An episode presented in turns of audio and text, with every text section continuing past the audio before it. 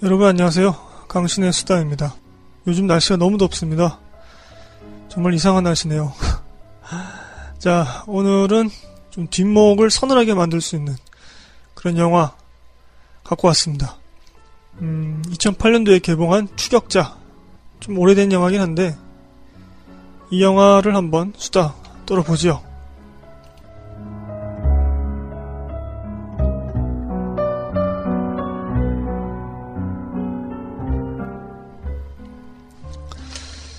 자, 제가 올 들어서 처음 선풍기를 틀어놓고 지금 앉아 있습니다.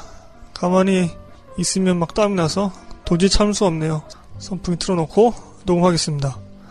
자, 본격적으로 시작하기 전에 언제나처럼 공지 짧게 한번 말씀드려보죠. 아, 강신의 수다가 트위터를 개설했습니다.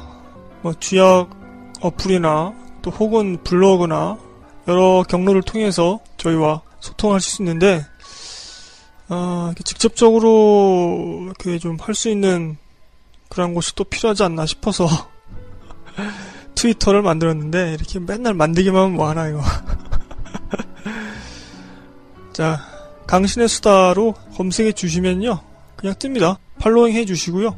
방송 들으시면서 즉각적으로 뭐 궁금하다거나 아니면 저희에게 주시고자 하는 어떤 뭐 사연들이라던가 질문들 혹은 그 영화 게시판 직접 블로그 가서 게시판에 댓글로 쓰시기 좀 번거로우시면 트위터 쪽으로 주셔도 상관없고요. 이 방송 들으시는 분들 중에서 트위터 사용자분들은 아, 팔로잉 해주시고요. 지금 이 녹음할 때가 아, 5월 말인데요. 아무래도 이 방송 업데이트하는 것은 6월달 할 것 같습니다. 6월 달에 보신 영화들 댓글 다실 수 있도록 6월 게시판 만들어 놓겠습니다. 청취자분들 중에서 정말 감사하게도 아, 참여하신 분들이 계세요. 아, 정말 감사합니다. 이렇게 좀 발전했으면 좋겠네요. 점점 더 많아지고 참여자도 많아지고 서로 소통하게 되고 앞서 말씀드렸듯이 블로그 쪽에 오셔서 이 6월 달에 보신 영화들을 댓글로 다시기가 좀 번거로우시면 강신의 수다 트위터로 알려주십시오. 그러면 저희 제가 블로그 쪽으로 뭐 옮겨 놓거나 뭐 하겠습니다. 저희 블로그는 각종 포탈에서 강신의 수다 이렇게 한글로 치시거나 혹은 영어 포함되게 치시면 검색이 가능합니다. 많은 참여 부탁드리고요. 추격자를 해보겠습니다. 이게 비슷한 제목이 그 드라마가 있었잖아요. 그때 추적자인가요? 그거는? 2008년도 2월 14일 날 개봉을 했고요. 500만 동원했습니다. 미성년자 관람 불가한데도 500만이면 당시에 아주 선풍적인 그런 인기를 끌었다는 거고 이게 사실 수상도 많이 했어요. 음, 아시다시피 그 NG 코너에서는 그 영화 줄거리라던가 뭐 기타 등등한 얘기들 영화 정보들을 말씀 안, 안 해드리죠. 지난 두 영화 로맨틱 시리즈 1탄, 2탄에서는 그게 워낙 외국 영화니까 또 그 외국 배우들을 저도 잘 모르고 하다 보니까 청취자분들께도 소개드리고 저도 좀 공부할 겸 해서 말씀드렸는데 사실은 엔지 코너에서는 어 그냥 강신의 수다만의 감상만을 말씀드립니다. 그 점 좀 양해해 주시고요. 이 추격자 지금 보실 수 있는데 그 곰플레이어라는 그런 동영상 볼 수 있는 그런 프로그램 있잖아요. 그 프로그램 홈페이지에 곰TV 홈페이지에 지금 이게 무료로 상영 중이에요. 가셔가지고 보시면 됩니다. 검색하셔서. 아니면 포털에서 천 원이면 다운하셔서 보실 수 있습니다. 뭐 천 원이면 요즘 뭐 아이스크림 값 아닌가요? 사실 이 영화가 그 TV에서도 몇 번 나왔던 걸로 저는 기억하거든요. 그리고 뭐 케이블 쪽에서도 굉장히 많이 나왔을 건데 그래도 점점 더워지는 이 날에 이때 저희 방송을 들으시고 한 번 더 보시는 게 어떤가 싶습니다. 저는 2008년도에 이 영화를 그 효도 한답시고 저희 어머니와 함께 밤에 가서 봤는데 저희 어머니한테 맞을 뻔했습니다. 아우 뭐 너무 깜짝 놀라시더라고요. 제 뒤에 앉은 여성분들도 막 소리 막 지르고 무섭다고 그랬던 기억이 떠오르네요. 아 그, 그때 이후로 저희 어머니께서 항상 말씀하십니다. 이런 영화는 제발 소개하지 마라. 그렇게 말씀하시는데 그 정도로 당시에는 굉장히 좀 충격적이었고 감독은 나홍진 감독인데요. 이미 단편 영화 쪽에서는 굉장히 유명한 상태였다고 합니다. 그런데 이 추격자가 그 첫 장편 데뷔작인 거죠. 그러니까 2008년도가 각본도 나홍진 감독이 쓰셨고 근데 각색은 다른 분이 하셨더라고요. 보니까 요즘 그 하정우 먹방으로 유명한 유명해진 황해라는 그 영화가 있는데 그 영화는 2010년도에 나홍진 감독이 한 것이고 230만이 들어갔는데 그 이후로는 작품이 없습니다. 이분이 이 감독님이 여러 가지 좀 말들이 있어요, 사실. 음... 하여튼 이 추격자하고 황해는 상당히 느낌이 다르죠. 굉장히 많이 다릅니다. 자, 주연은 김윤석 씨하고 하정우 씨, 그다음에 조연으로 그 피해 여성으로 서영희 씨가 나옵니다. 김유정 양은 이제 그 서영희 씨의 딸로 나오고요. 이때만 해도 굉장히 좀 어렸죠. 김윤석 씨는 이 영화 하기 전에는 그 타짜와 어, 천하장사 마돈나라는 영화를 했었고 요즘 최근 작은 2012년에 도둑들에서 마카오 박 거기 나왔던 그분이죠. 그다음에 뭐 화정우는 뭐 다들 아실 거지만 2000, 이 영화 하기 전에는 2005년도에 용서받지 못한 자를 했었고 그 이후에도 여러 영화를 했었는데 크게 주목받은 것은 이 영화죠. 그리고 가장 최근작은 2013년에 베를린에서 표정성 역할을 아주 훌륭하게 수행을 했었고 서영희 씨라고 혹시 기억나시는지 모르겠어요 이분 얼굴 보시면 아실 건데 이름만 들어선 잘 모르시죠 2005년대에 나왔던 마파도라고 혹시 기억하시는지 모르겠어요 그 할머니들 속에서 막 일어나는 그런 코미디 인물이었는데 그 마파도에서 유일한 젊은 여성 배역이라고 저는 기억하고 있습니다. 그리고 가장 최근작은 2012년에 비정한 도시에서도 나왔다고 하네요. 뭐 김유정 양은 뭐 해, 를 품은 달, 해품달에서 어린 연우 역을 맡았다고 써있네요. 이런 분들이 나옵니다. 이 영화가 여성분들이 굉장히 무서워하는 또 무서워했던 그런 영화라고 아까 소개해드렸는데 하지만 또 아이러니하게도 그 다음 평점을 들어가 보면 여성분들의 평점이 좀 더 높아요. 이 참 신기합니다. 또 이 영화는 그 당시 그 2003년도에 나왔던 봉준호 감독의 두 번째 장편작 살인의 추억하고 굉장히 많이 비교가 됐었어요. 이 당시에도 그 지금도 이렇게 비교가 많이 됩니다. 아, 참고로 살인의 추억 지금 아, 포털에 가셔서 1200원이면 다운받아서 보실 수 있습니다. 이 영화를 보면서 어떤 걸 느꼈느냐면 데뷔작인데도 불구하고 이런 영화를 만들 수 있을까 정말 깜짝 놀랐던 기억이 있고 얼마 전에 또 봤을 때도 또 깜짝 놀랐습니다. 지금 봐도 전혀 손색이 없다. 오히려 지금 이런 영화가 안 나온다고 저는 생각합니다. 이런 급의 영화가. 아, 오히려 조금 개인적으로는 요즘 나오는 영화들이 조금 퇴보한 게 아닌가 싶거든요, 사실은. 어떤 기술적인 측면에서는 아무래도 발전을 했겠습니다만은 내용적인 면에서 아, 몇 년 전보다 더 퇴보하고 있다. 저는 그렇게 생각합니다. 점점 했던 걸 계속 우려먹고 있고 어딘가에서 했던 거 그리고 많이 써먹었던 그러한 장치들 그런 것들 계속 쓰고 있는 거라고 생각합니다.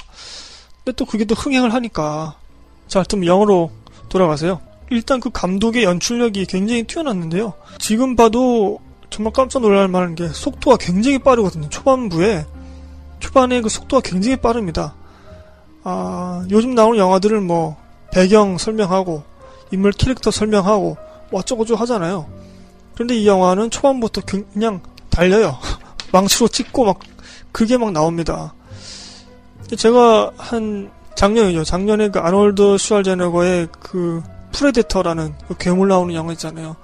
그걸 봤을 때도 느꼈었는데 이러한 스릴러물 혹은 액션물에서 초반 한 10분에서 20분 정도가 굉장히 중요하다고 생각하거든요. 근데 10분에서 20분 그 안에 벌써 범인을 잡으려고 왔다 갔다 하고 그런 것들이 나온다는 거.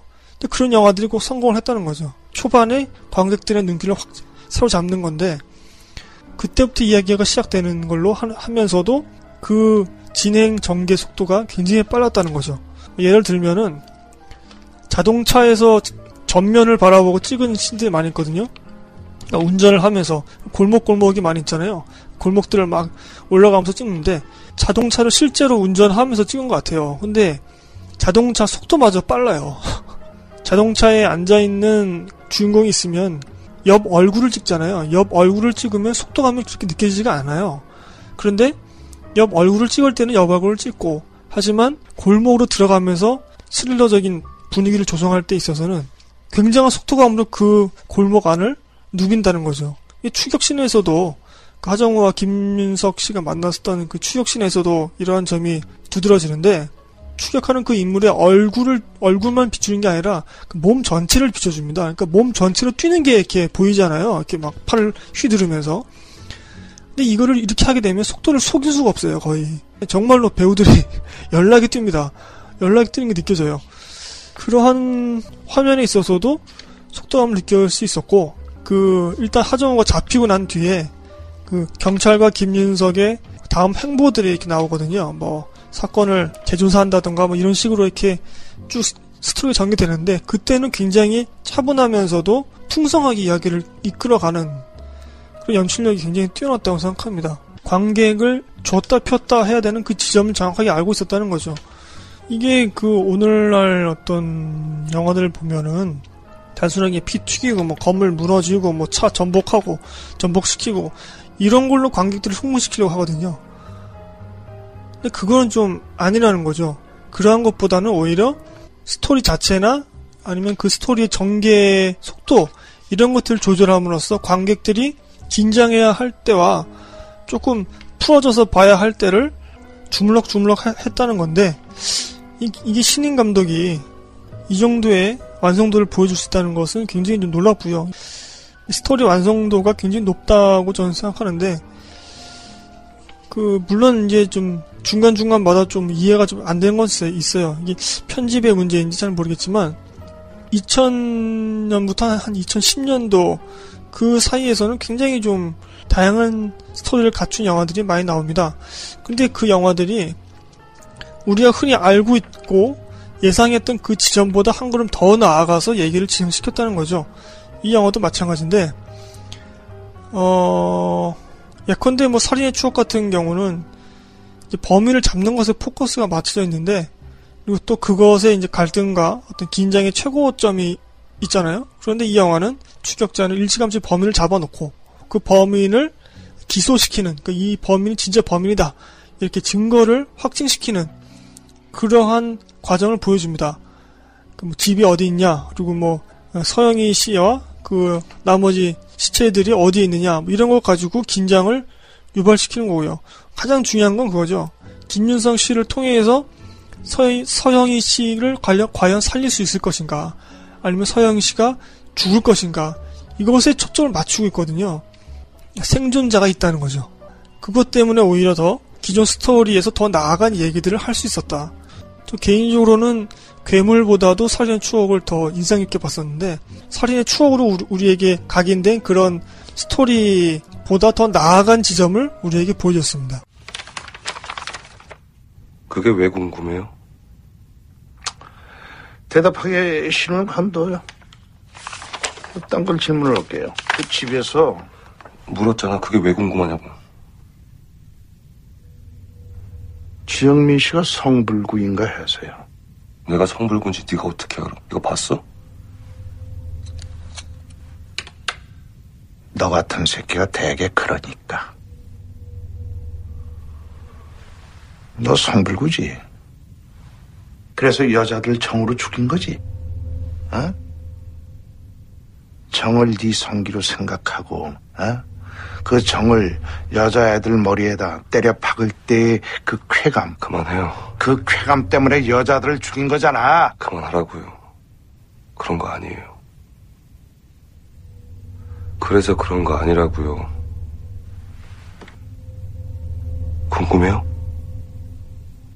내가 얘기 드릴까요? 왜 죽였어?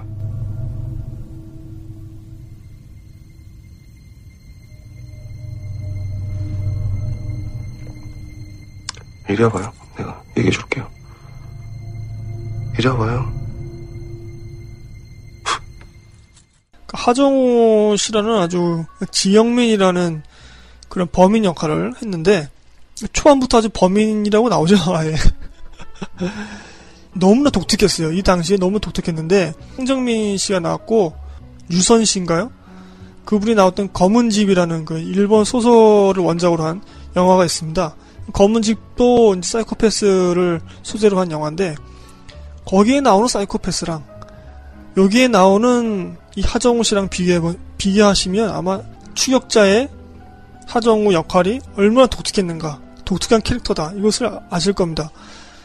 뭐 이것이 그 시나리오 상의 설정이었는지 아니면 하정우 씨가 자신의 설정이었는지는 그럼 그건 잘 모르겠습니다만 검문집에서 나왔던 사이코패스나 추격자에서 나온 사이코패스나 같은 사이코패스인데 더 무서운 쪽은 추격자의 사이코패스인 거죠. 근데 추격자의 사이코패스는 어떻게 보면 좀 허당 같아요. 막 실실 웃고 혹은 김일선 씨한테 쫓기고 하지만 그럼에도 공포를 줄 수 있다는 거 관객에게 그만큼의 어떤 캐릭터 설정과 연기에 있어서 독특함이 있지 않았을까 그렇게 생각을 합니다. 영화에서 범인으로 나왔던 지영민을 연기한 그 하정우 씨는 사실 그 김윤석 씨보다 분량은 더 적거든요. 더 적은데 아 정말 그 눈빛을 보잖아요. 그러면은 이 영화에서 나오는 그 하정우 씨 눈빛을 보면 아 쟤는 정말 미쳤다. 쟤는 정말 범인이다. 이게 느껴집니다.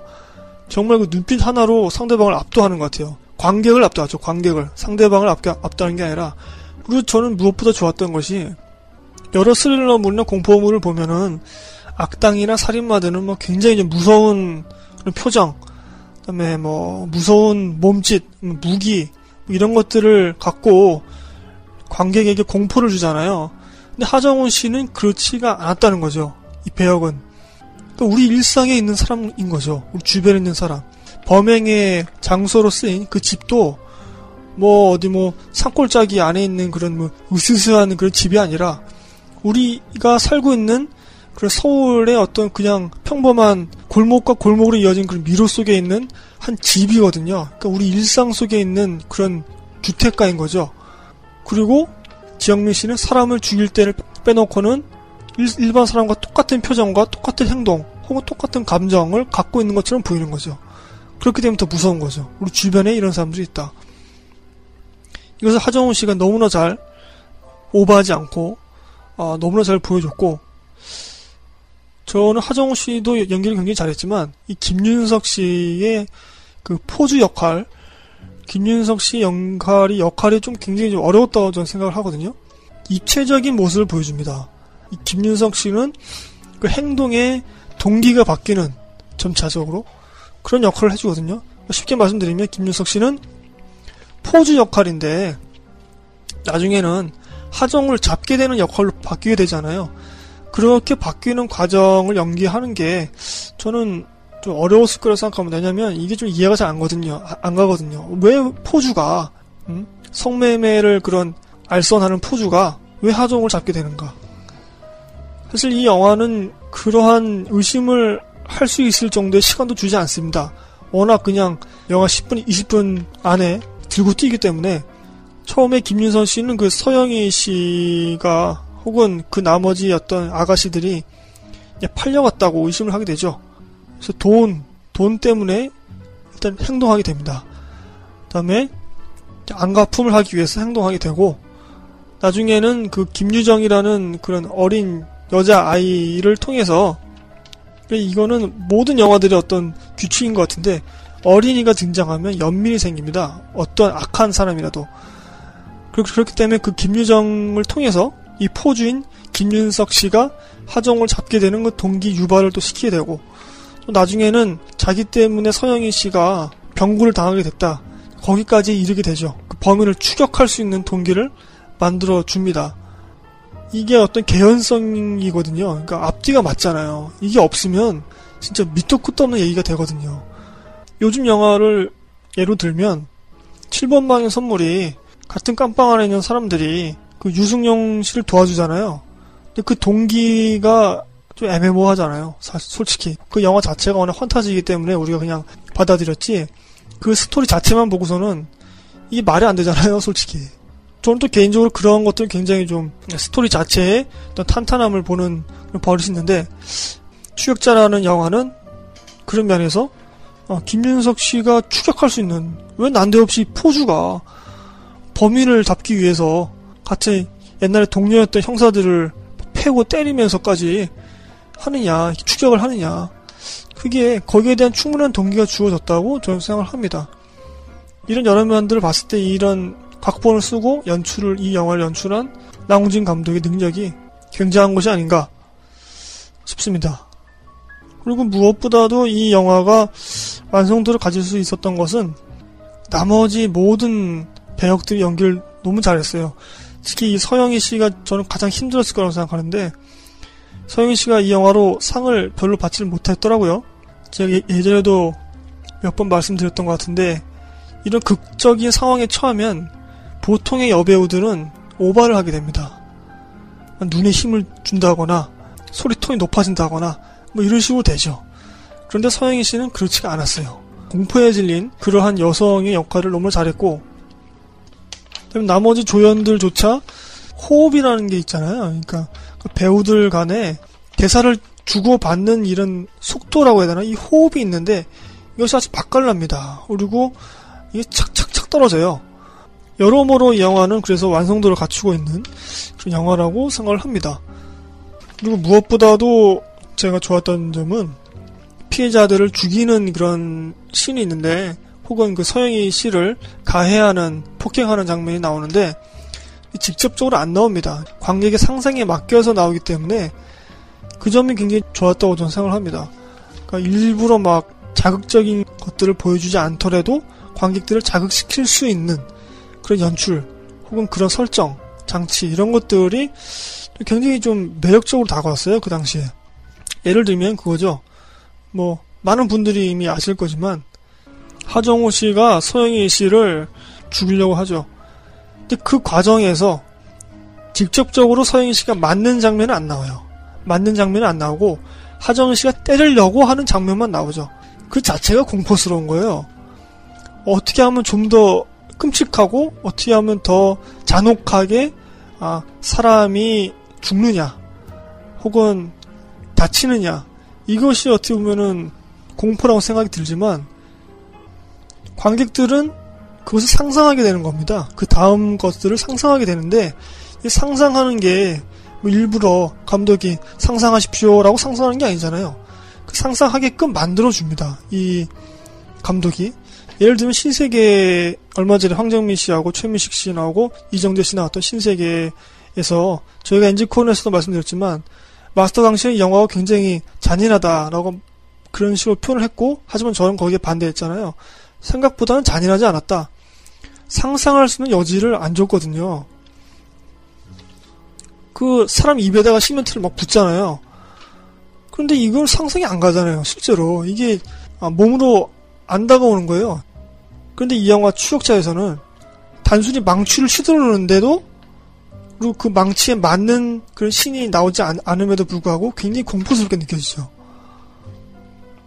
이것도 상상의 힘이라고 생각하는데 원래 그 영화라는 게 모든 걸 다 보여줄 수 있잖아요. 종합 예술이잖아요. 영화는. 근데 그런데 종합 예술인 거기에서도 안 보이는 부분을 통해서 관객으로 하여금 상상하도록 만들 수 있다.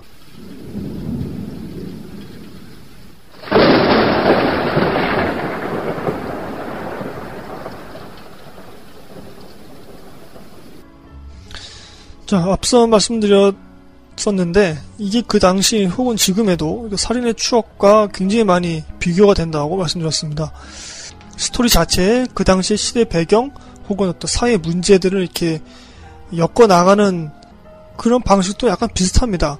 범인을 놓치게 되는 그런 과정 속에서 음, 그 당시의 시대 배경이라든가 뭐 사회 문제 같은 그런 것들이 어, 큰 역할을 하거든요. 그럼에도 불구하고 어, 이 추격자가 살인의 추억하고 굳이 비교를 하자면 약간 오게티라고 할 수 있는 것이 있는데 제가 개인적으로 생각할 때는 추격자 영화 결말 부분에 가면은 구멍가게 사건이 생깁니다. 구멍가게 사건 이후부터는 약간 말이 안 된다고 생각합니다. 스토리상으로 좀 어거지로 일부러 하려고 하는 듯한 아, 그런 느낌이 좀 있습니다. 좀 작은 얘기를 하자면 그런 것도 있죠. 이 구멍가게 사건 이후에 진행된 스토리에서 그, 그 피해자의 얼굴이, 그니까 두개골이 그 하정운의 집 큰 어항 욕조라 해야 되나? 거기에 담기잖아요. 근데 그게 말이 안 되잖아요, 솔직히. 그 어떻게 그걸 잘라가지고 갔을까요? 후반부에 갈수록 좀 세밀한 그런 설정에서 약간 좀 어긋나는 것 같고, 그리고 여자 형사 하나가 그 구멍가게까지 그 하정우를 미행해서 오잖아요. 그 부분에 대해서 아, 확실하게 얘기를 안 해준 것 같아요. 이게 뭐 편집이 됐는지. 그 당시에 또 좀 뭐 이것에 대한 여러 가지 해석들이 많이 있었거든요. 그 사건이 일어나는 걸 봤는데 무서워서 못 들어갔다. 혹은 뭐 그 사건을 막지 못한 것에 대한 자책감이다. 뭐 이런 식으로 얘기들이 있었는데 뭐 어느 해석을 사용하든지 간에 그 부분을 어, 스크린에서 해결하지 못했다는 점은 아쉬운 부분입니다. 영화가 끝난 뒤에 집에 와서 해결하는 게 아니라 스크린 그 안에서 극장 안에서 해결을 봤어야죠. 상당히 좀 디테일한 면에서는 이때부터 좀 말이 좀 안 되는 것도 있었, 다 오기티가 아닌가 그렇게 생각이 들고요. 이번에 그 영화 보면서 김윤석 씨가 경찰 형사였는데 이제 잘려가지고 포즈 역할을 하게 된 거거든요. 그런데 그 하정우 씨가 영장 없이 체포가 됐는데 영장이 없으면 이제 12시간 후에 풀어줘야 된다라고 반장인가요? 김윤석 씨한테 설명을 해줍니다. 근데 김윤석 씨도 형사였단 말이죠. 기동수사대. 형사분들 다 알고 있지 않을까요? 근데 그것을 굳이 김윤석 씨한테 해, 설명을 해주고 김윤석 씨는 마치 몰랐었는데 아 그렇군요. 그럼 우리가 12시간 안에 증거를 빨리 확보해야 되겠군요. 라는 그런 식으로 받아들입니다.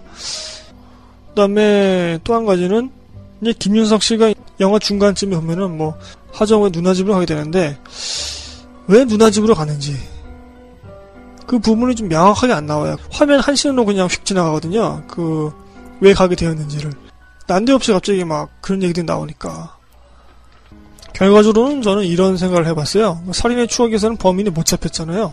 결국에는 이 추격자도 그런 식으로 해결봤으면 어땠을까? 그러니까 구멍가게 사건을 끝으로 하정우 씨가 사라지는 걸로 그리고 김윤석 씨는 병상에 누워있는 김유정 양한테 와서 아, 손을 잡고 끝나는데 그런 식으로 좀 끝났으면 어땠을까 싶습니다. 근데 좀 마무리에 있어서 좀 납득이 좀 안 되는 부분도 좀 있더라고요. 그런데 전체적으로 보면은 이게 스릴러물이기 때문에 저처럼 이렇게 쓸데없이 고민하지 않으시고 그냥 크게 퉁쳐서 보셔도 굉장히 완성도 있는 영화고 어, 재밌게 보실 만한 영화가 아닌가 싶습니다. 저는 인상적인 장면으로는 음, 구멍가게에서 사건이 터지는데 느린 화면으로 이렇게 나옵니다. 근데 굉장히 그분이 아름다웠어요. 막 이, 이런 말 하면 좀 안 되는데. 사건을 아름답다고 하다니. 하여튼 뭐 그 화면 자체가 너무 아름다웠어요. 너무 좋았고, 어, 저는 그 장면이 가장 인상적이었고요. 뭐 이미 다들 아시겠지만 그 초반에 김윤석 씨가 하정우 씨를 잡으려고 막 뛰는데 하정우 씨가 이제 가다 넘어지잖아요. 근데 그게 이제 실수였다고 하죠. 그래서 촬영 감독도 그걸 실수인 것을 알고 정신줄을 놓은 거죠. 아, 촬영 다시 하겠구나. 라고 해서 포커스를 놓쳤다고 합니다. 그래서 그 씬을 보면은 약간 좀 이렇게 화면이 흐려지죠. 촬영 감독이 다시 정신 차리고 포커스를 맞추게 됐죠. 아시는 얘기죠, 여러분? 제가 다들 아시는 얘기를 또 길게 하고 말았네요. 어, 아저씨, 아저씨, 아저씨. 아니, 내가 잘못했는데 내가 처리를 해드려야죠. 됐다고요. 아니, 전화번호 주세요. 제가 처리해드릴게. 예? 아씨, 됐다니까. 아씨, 저 괜찮으니까 차 좀 빼주시겠어요? 예? 돈 안 주셔도 돼요. 연락처 주시면요. 제가 보상해 드릴게. 에이, 야! 차 안 빼! 말 안 들려? 차 빼! 차 빼라고! 씨. 아줌마, 말 안 들려? 차 빼! 차 빼라고! 차 빼! 야, 4885. 너지?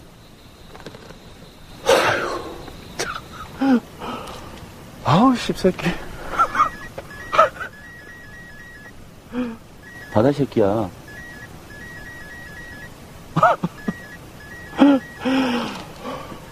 야, 너 오늘 존나게 재수없다. 어? 내려라.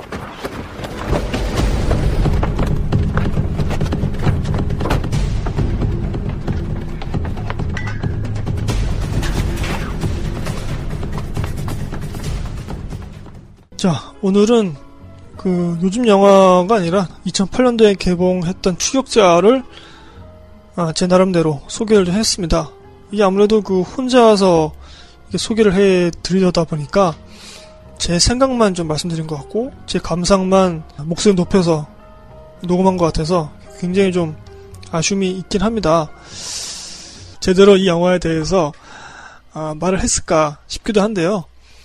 음, 자, 아까 처음에 말씀드렸듯이 이 영화 지금 곰TV 홈페이지에 가면 무료로 보실 수 있고 또 각종 포털에서 천 원이면 다운받으실 수 있으니까 오늘날 대세가 된 그 하정우 씨의 5년 전의 모습을 보실 수 있는 이 배우는 추격자라는 대표작도 갖고 있다. 이 영화 한번 보자 라는 생각으로 한번 보시는 것도 좋을 것 같습니다. 그리고 저 개인적으로 자꾸 아까부터 머뭇거리는데 이런 영화가 요즘 안 나오고 있어서 그게 좀 상당히 좀 아쉽습니다, 솔직히. 오히려 옛날 영화들이 2000년대 이후에 나왔던 혹은 90년대에 나왔던 영화들이 약간은 좀 이렇게 연출이나 혹은 기술적인 면에서 약간 좀 후달리는 면들이 좀 있긴 하지만 스토리라든가 어떤 흡입력, 그다음에 관객에게 직접적으로 쇼크 주는 그러한 힘이라고 해야 되나? 전달력이라고 해야 되나? 그런 면에 있어서는 그때가 더 낫다 옛날에 그런 생각이 드네요. 그래서 요즘에 계속 옛날 영화들을 찾게 되는 것 같아요. 음, 자 오늘 뭐 추격자를 말씀드렸지만 아, 중간중간마다 말씀드린 살인의 추억 이것도 함께 또 비교하시면서 보시는 것도 굉장히 좋을 것 같고요. 요즘 이렇게 더워지잖아요. 방 안에 불 다 끄고 보시면 굉장히 재밌을 것 같아요. 추격자 살인의 추억도 그렇고 여기서 녹음 마치겠습니다. 저희 앞서 공지드린 바대로 강신의 수다 트위터를 개설했으니까요. 어, 팔로잉 해주시고 혹은 저와 직접적으로 소통하시고 싶으신 것들 말씀해 주시면 되겠습니다. 그 다음에 6월 게시판이 블로그에 마련돼 있을 겁니다. 이 방송이 올라갈 쯤에는 그쪽에서도 이제 6월 달에 보신 영화들 댓글로 좀 써주시고요.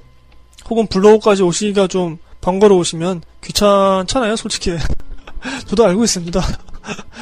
그러면 이제 트위터 쪽으로 말씀해 주시면 제가 블로그에 옮기거나 아니면 6월 달에 엔지콘을 통해서 다 모아서 어, 방송을 하도록 하겠습니다. 저희 방송에 부족한 점, 좋았던 점 이런 것들을 댓글이나 뭐 이메일이나 이렇게 주시면 참 많은 도움이 될 것 같습니다. 혹은 말이죠 주변에 혹시 아시는 그런 방송 팟캐스트 방송 중에서 혼자 하는 방송 혹시 있으면 추천 좀 해주세요. 좀, 좀 제가 듣고 좀 배우고 싶네요. 음, 어떻게 하면 혼자 하면서도 재밌게 할 수 있을까? 게스트 없이. 그게 좀 고민이 되는데요. 그 어떤 모 팟캐스트, 영화 팟캐스트를 들어봤거든요. 혼자 하시는 줄 알고 들었는데, 아, 그쪽은 또 여자 아나운서가 진행을 하시더라고요. 아쉽습니다. 음, 청취자분들의 많은 참여 그리고 도움 제가 좀 갈구하고 있습니다. 네, 많이 좀 도와주시고요. 저는 이만 방송 줄이겠습니다. 감사합니다.